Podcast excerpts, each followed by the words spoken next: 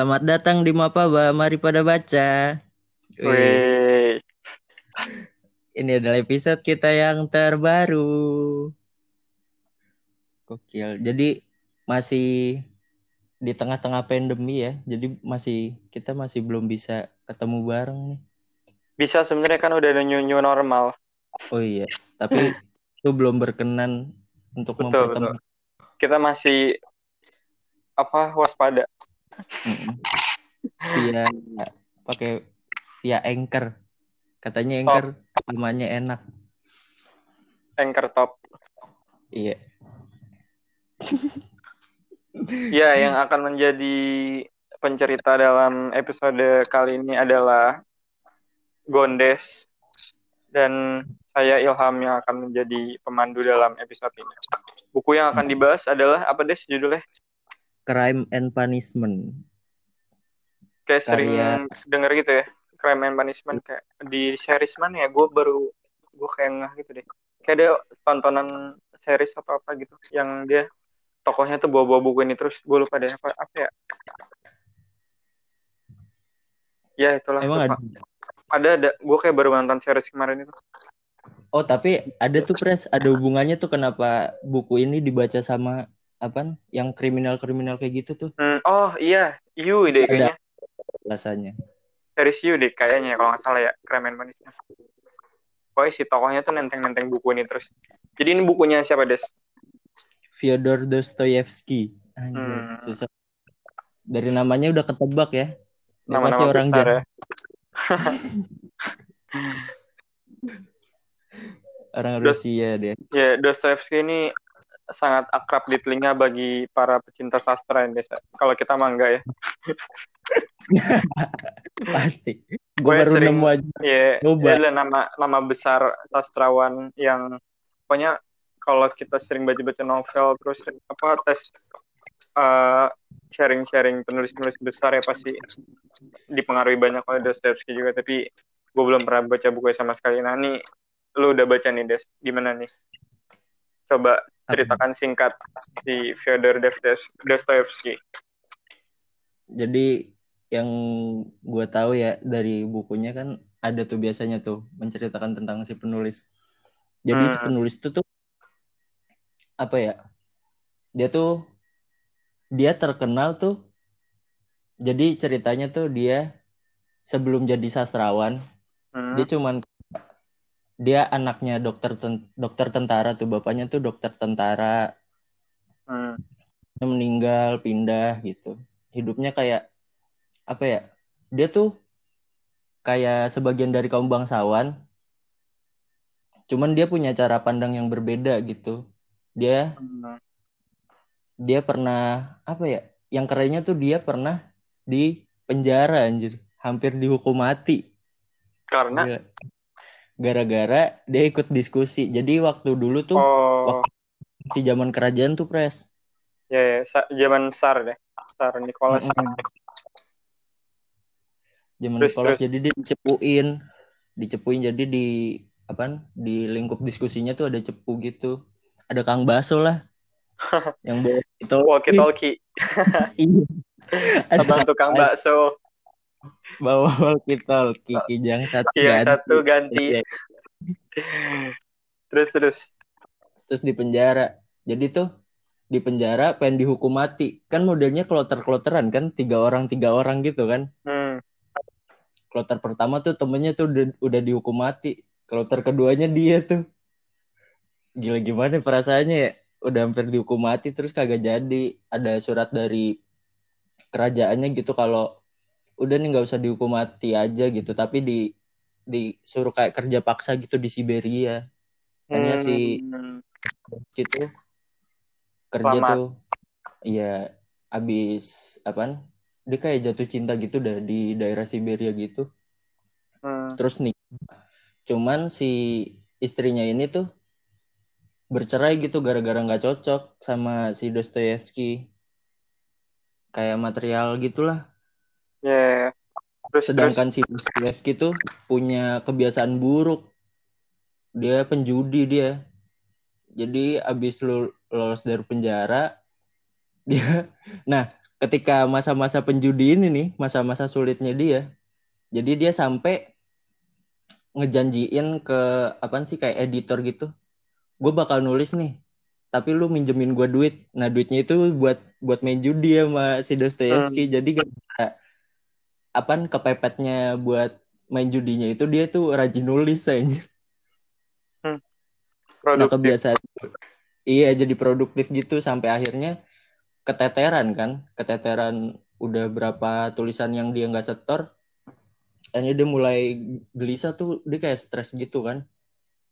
Anjir kayak gini. Dan di di buku itu tuh ditulisin kalau si Dostoyevsky tuh apaan sih mulai pulihnya itu tuh karena dia ketemu sama cewek cewek lain lagi gitu dia nikah sama cewek lain lagi cuman jaraknya tuh si Dostoyevsky 45 tahun sedangkan si ceweknya tuh masih belasan apa puluhan gitu dah dua puluhan pokoknya nggak oh. nyampe gitu iya yeah, yeah. oke okay, yeah. kita masuk ke karyanya yang akan kita bahas nih judulnya tadi adalah Crime and Punishment mm -hmm. itu adalah sebuah apa deh novel atau apa novel sih novel oh ini tadi gue baca sedikit di Wikipedia sama Goodreads. Ini adalah salah satu karya terbesarnya ya. Iya, jadi apa yang di karya sebelumnya tuh dia kayak nulis cerpen-cerpen gitu kan yang di masa hmm. penjudiannya itu. Nah, di cerpen-cerpennya itu tuh digabungin jadi satu di kayak di bundel diubah ulang dijadiin crime and punishment gitu. Hmm. Kayak jadi, di karya tulisnya di karya tulisnya Dostoyevsky tuh kayak punya ciri khas gitu dah. Ciri khas kayak si tokoh utamanya tuh yang bejat, nakal, berandal, penjudi, pemabuk kayak gitu. Hmm. Oke nih buat dan, yang baru dengar judul dan mungkin penulis ini pertama kali ya Des, coba lu ceritakan secara singkat novel ini bercerita tentang apa, terus plot uh, tokoh-tokohnya sih juga secara singkat. Jadi si secara garis besar nih hmm. buku itu buku ini tuh nyeritain gimana memandang kejahatan tapi dari sudut si penjahat. Nah, jadi si tokoh utamanya biasanya yang kita baca di novel-novel itu adalah tokoh protagonis, tapi di buku ini tuh dia malah antagonis. Iya, jadi hmm. gue ketika pertama kali ngebaca ini tuh kesan pertama gue tuh gue mengiyakan si tokoh utama ini tuh protagonis gitu hmm. sampai kan si tokoh utamanya tuh membunuh dia ngebunuh rentenir gitu orangnya orang gadein duit gitu gadein hmm. barang buat duit gitu rentenir gitu minjemin duit. Nah dia tuh ngebunuh itu. Nah jadi sama kayak yang lu bilang ada di serial-serial pembunuhan kayak gitu tuh gara-garanya tuh di buku ini tuh melihat kejahatan tapi dari sudut pandang si penjahat. Jadi si penjahatnya itu tuh seakan-akan terlihat baik ada pembenaran di dalam kejahatannya dia gitu. Jadinya kenapa banyak? Nah di argumen pertama kita bakal ngelihat pembenaran tuh. Anjir bener juga ya kenapa orang berbuat jahat tuh? Karena sebabnya tuh ini gitu kayak pasti ini ya apa kayak ngegambarin kondisi latar belakang kenapa dia melakukan kejahatan itu dan terjadi apa ya kayak kita bersimpati sama yang dia lakukan gitu ya dan terus kayak kita ngerasa oh dia nggak nggak salah nggak bisa dibilang salah juga ya. Iya iya iya kayak gitu kayak ada pembenaran gitu dan yang kerennya tuh si Dostoyevsky apa ya dia tuh menggambarkan kayak punya ilmu psikologisnya gitu tuh enggak sampai Nietzsche si hmm. filsuf Friedrich Nietzsche tuh dia bilang kalau Dostoyevsky ini adalah seorang psikolog gitu karena karyanya tuh banyak yang mengandung unsur-unsur psikologis, unsur-unsur kejiwaan. Kayak apa ya? Yang satu satu contohnya nih. Jadi kan dia kayak diinterogasi gitu kan. Hmm. Jadi si Fortify namanya deh kalau nggak salah si interrogatornya itu dia tuh tahu kalau si tokoh utamanya tuh dia yang membunuh cuman nggak punya buktinya jadi karena nggak ada barang buktinya itu jadi si interrogatornya itu tuh mencari fakta-fakta psikologis nah gue nggak tahu tuh di kepolisian Indonesia ada kagak sih yang kayak mencari fakta-fakta psikologis apa dari saksi-saksi atau terduga-terduga kayak gitu. Sampai apa pas diinterogasi si interrogatornya bilang kayak gini. Gue yakin kok gitu. Omongan lo yang di awal sama orang itu yang lo ngaku kalau lo pembunuhnya itu tuh cuman bohongan doang gitu. Kayak dipancing-pancing kayak gitu. Hmm. soalnya ada gitu. Soalnya ada. Jadi dia tuh nggak dia tuh sebenarnya bukan pelaku pembunuhan tapi tuh dia mengaku sebagai pembunuh gitu. Nah gue yakin lu tuh orang yang seperti itu gitu kan. Mungkin buat pembaca buat pembaca mungkin diajak berpikir gitu nggak mungkin lah aja gitu. Nggak mungkin lah ada orang yang dia bukan pelakunya tapi dia ngaku pelakunya gitu. Dengan secara sadar dan keinginannya tersendiri. Biasanya orang ngaku kan karena ada tekanan dari luar kan yeah, yeah. nah dia bener ngakuin gua kok gitu dengan cerita detailnya gitu berarti ini bisa dibilang novelnya tentang ini deh apa kriminalitas thriller psikopat Enggak, iya ya ada ada kayak model psikopatnya itu, cuman gue rasa enggak enggak sesadis yang kayak novel trailer gitu, enggak. Hmm. Malah si itu diajak berpikir gitu tuh enggak. Jadi kalau gue keseluruhan tuh kayak ngelihat si buku Crime and Punishment tuh kayak satu pemikirannya Dostoyevsky gitu tuh enggak, kayak dialektika pemikirannya gitu, cara hmm. ber Dostoyevsky terhadap kejahatan, memandang kejahatan tuh kayak gimana? Soalnya kan nggak adil juga kalau melihat kejahatan dari sudut pandang si korban yeah, doang, yeah. tapi tidak dari si pelakunya. Keren Siapanya, sih gue. Siapa aja nih Des? Tadi kan belum disebut ini tokoh-tokoh pentingnya nih. Tok yang -tokoh jadi penting. apa yang ngebawa alur ceritanya? Si pembawa alurnya tuh si Raskolnikov. Yang pertama tuh Raskolnikov. dia yang pembunuhnya terus ada adeknya sama ibunya gue lupa hmm. namanya Rusia susah susah gitu hmm.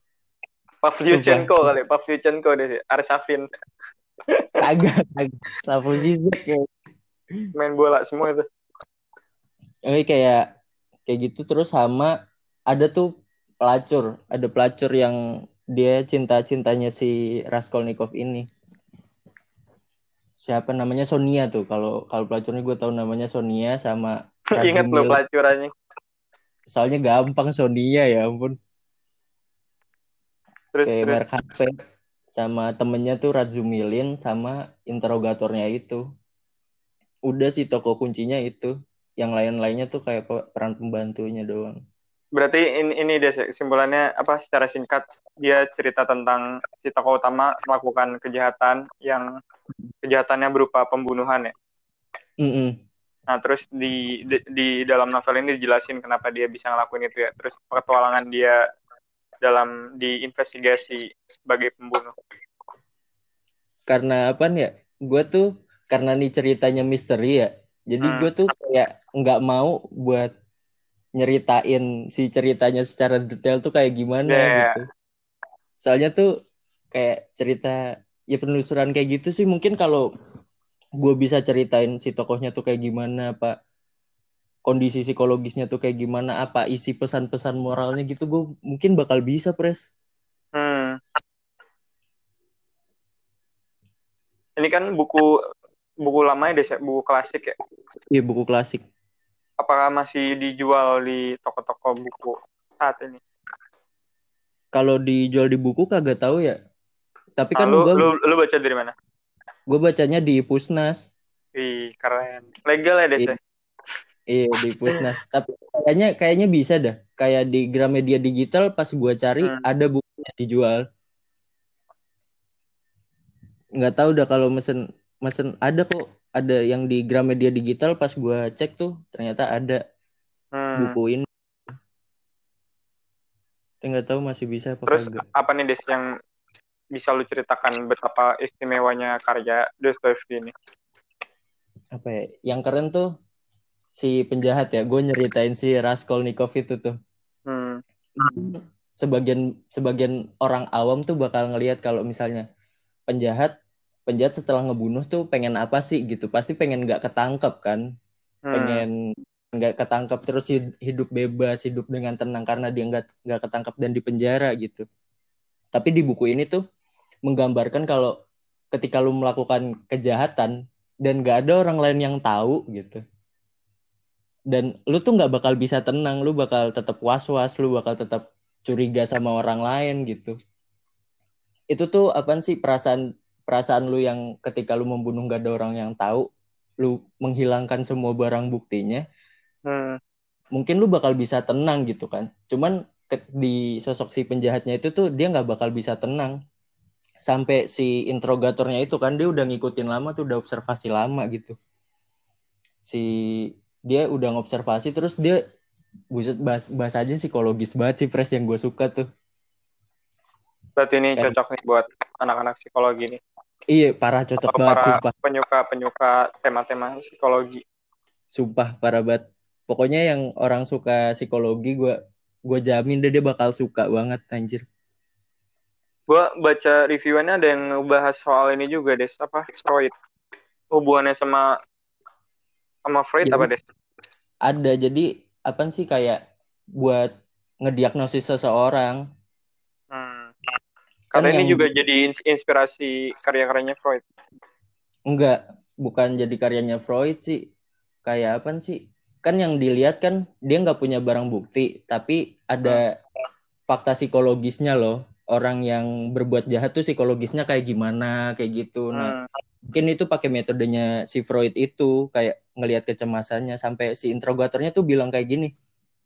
Apa kenapa kenapa penjahat pembunuh bahkan buktinya nggak bakal ketemu tuh bakal tetap ketangkep si pelakunya gara-gara si pelakunya tuh nggak bisa nutupin kecemasannya dia gitu. Hmm. Sama kayak apa ya?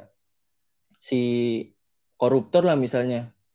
Lu lihat politikus-politikus di TV debat di TV ketika ada sesuatu yang dibahas dan orang itu tuh kayak ngegas gitu. Nah berarti itu kuncinya masalahnya tuh di situ tuh yang dia melakukan kesalahannya tuh di situ.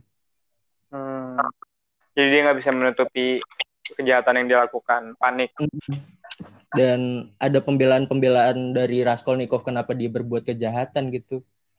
Kayak apaan sih? Dia ngebahas gini orang tuh dibagi jadi dua gitu. Dia ngebahas pakai teori psikologi lagi nih ada hmm. yang inferior gitu ada yang superior gitu kan kalau teori psikologinya kan hmm. nah orang-orang inferior nih cenderung orang yang nurut doang tuh dia yang nggak berani tuh dia orang-orang yang nggak bakal bisa menjadi orang yang besar soalnya dia nggak berani untuk melawan hukum dia cuman nurut kata atasan doang gitu cuman ada orang yang superior nih. Nah, orang yang hebat itu tuh kebanyakan orang yang hebat itu tuh melakukan kejahatan gitu.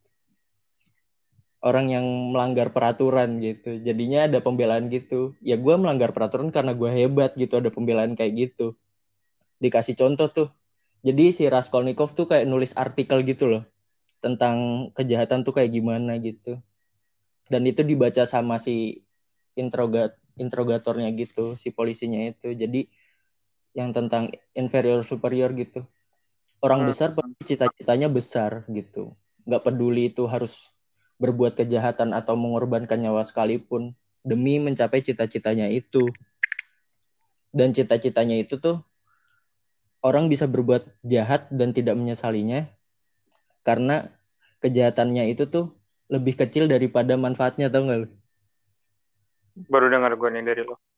Iya, jadi kayak lu melakukan madorot tapi manfaatnya tuh gede banget buat orang orang lain gitu kayak dicontohnya kayak toko Napoleon gitu. Napoleon oh iya dia, dia, dia ini ya dia seakan-akan menjadi Napoleon ya. Mm -mm, Napoleon tuh dia ngebunuh bangsawan gitu. Dia ngebunuh bangsawan, dia meruntuhkan apa kerajaan Perancis gitu demi kepentingan orang banyak. Walaupun sekalipun itu apa mengorbankan nyawa gitu apa tapi apa orang-orang melihat Napoleon sebagai penjahat gitu karena dia membunuh gitu tapi dia malah diangkat menjadi pahlawan gitu. Kayak mungkin di Indonesia gitu ada gerakan pembantaian PKI gitu. Apakah orang yang membantai PKI itu jadi penjahat gitu? Bahkan ada yang menganggap dia sebagai pahlawan kan? Atau ini saat masa pandemi saat ini biarin semua normal. Hmm iya. Yang, yang penting ekonomi jalan. Iya, yang penting dompet gue terisi, nggak peduli orang meninggal.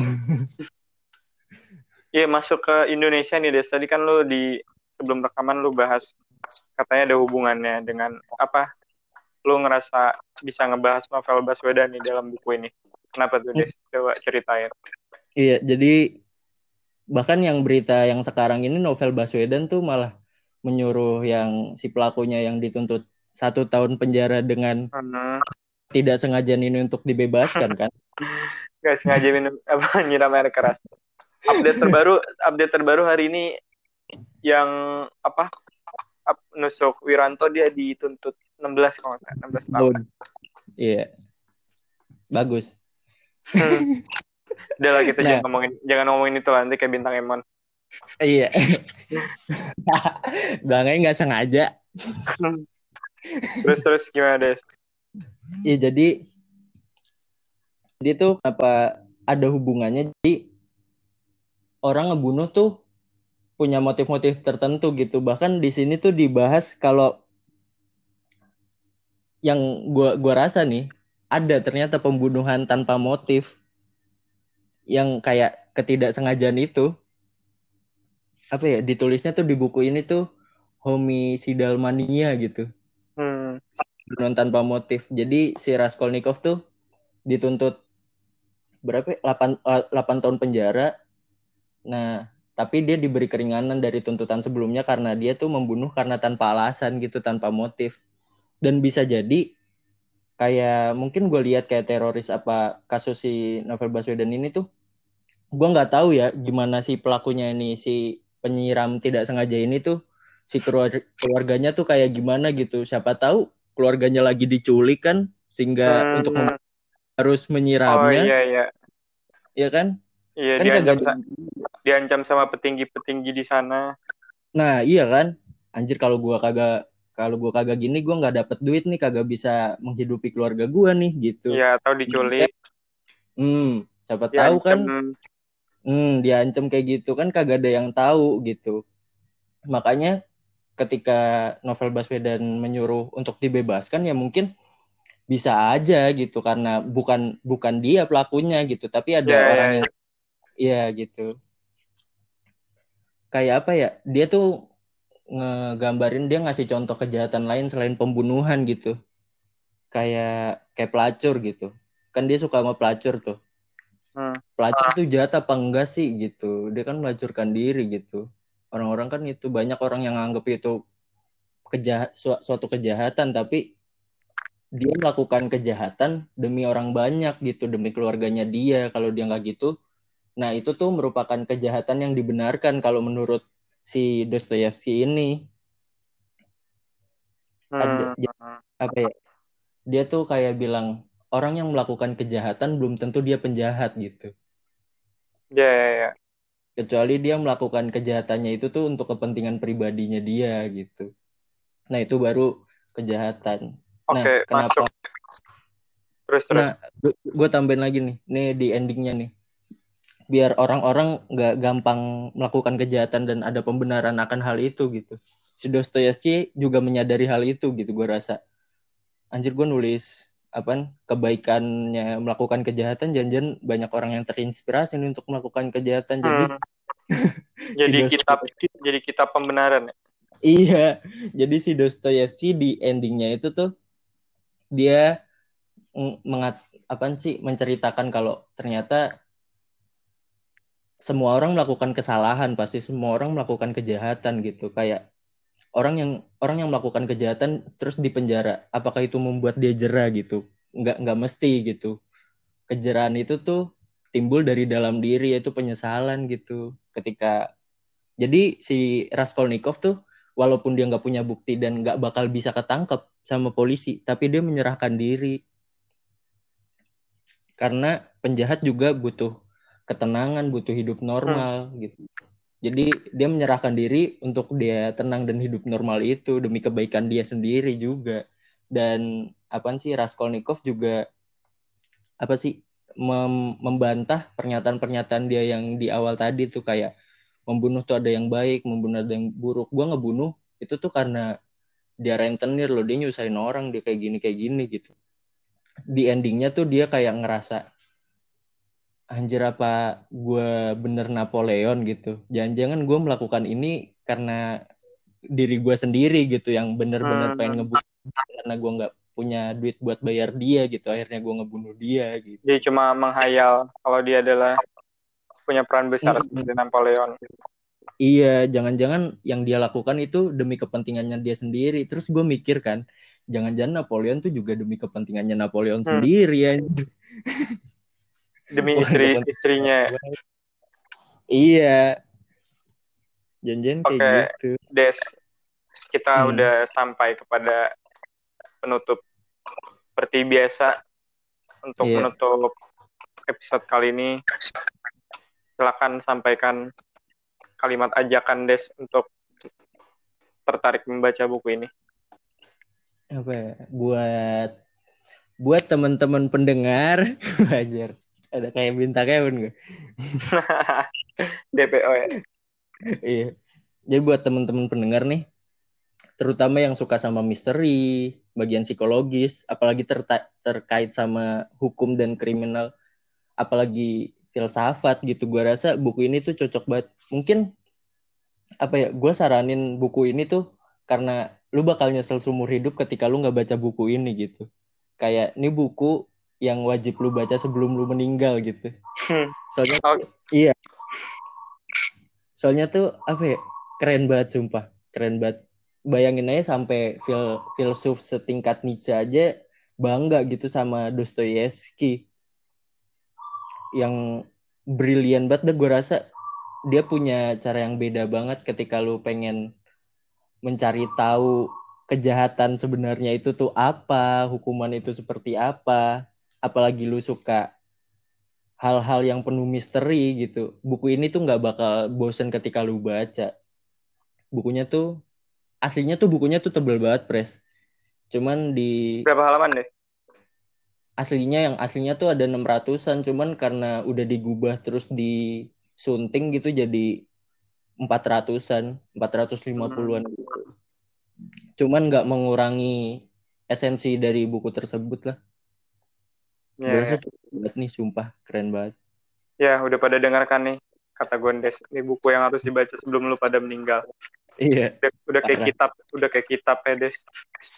Ya, Tapi- eh, terima Satu kasih kepada Oh, ada lagi. Apa tuh? Iya, satu lagi. Buku ini tuh ketika ketika lu melihat apa sastrawan-sastrawan apa itu sampai Nietzsche aja yang dia mengaku tidak ada Tuhan aja, tapi di buku ini tuh banyak banget unsur religinya gitu. Dia ngebahas tentang Nabi Muhammad, dia nge- ngebahas kitab Injil, ada ceritanya Lazarus kayak gimana. Buku ini tuh sangat Hmm. religius banget dah. Gue rasa cukup untuk reflektif diri ya, anjir. Mantap. Mm-mm.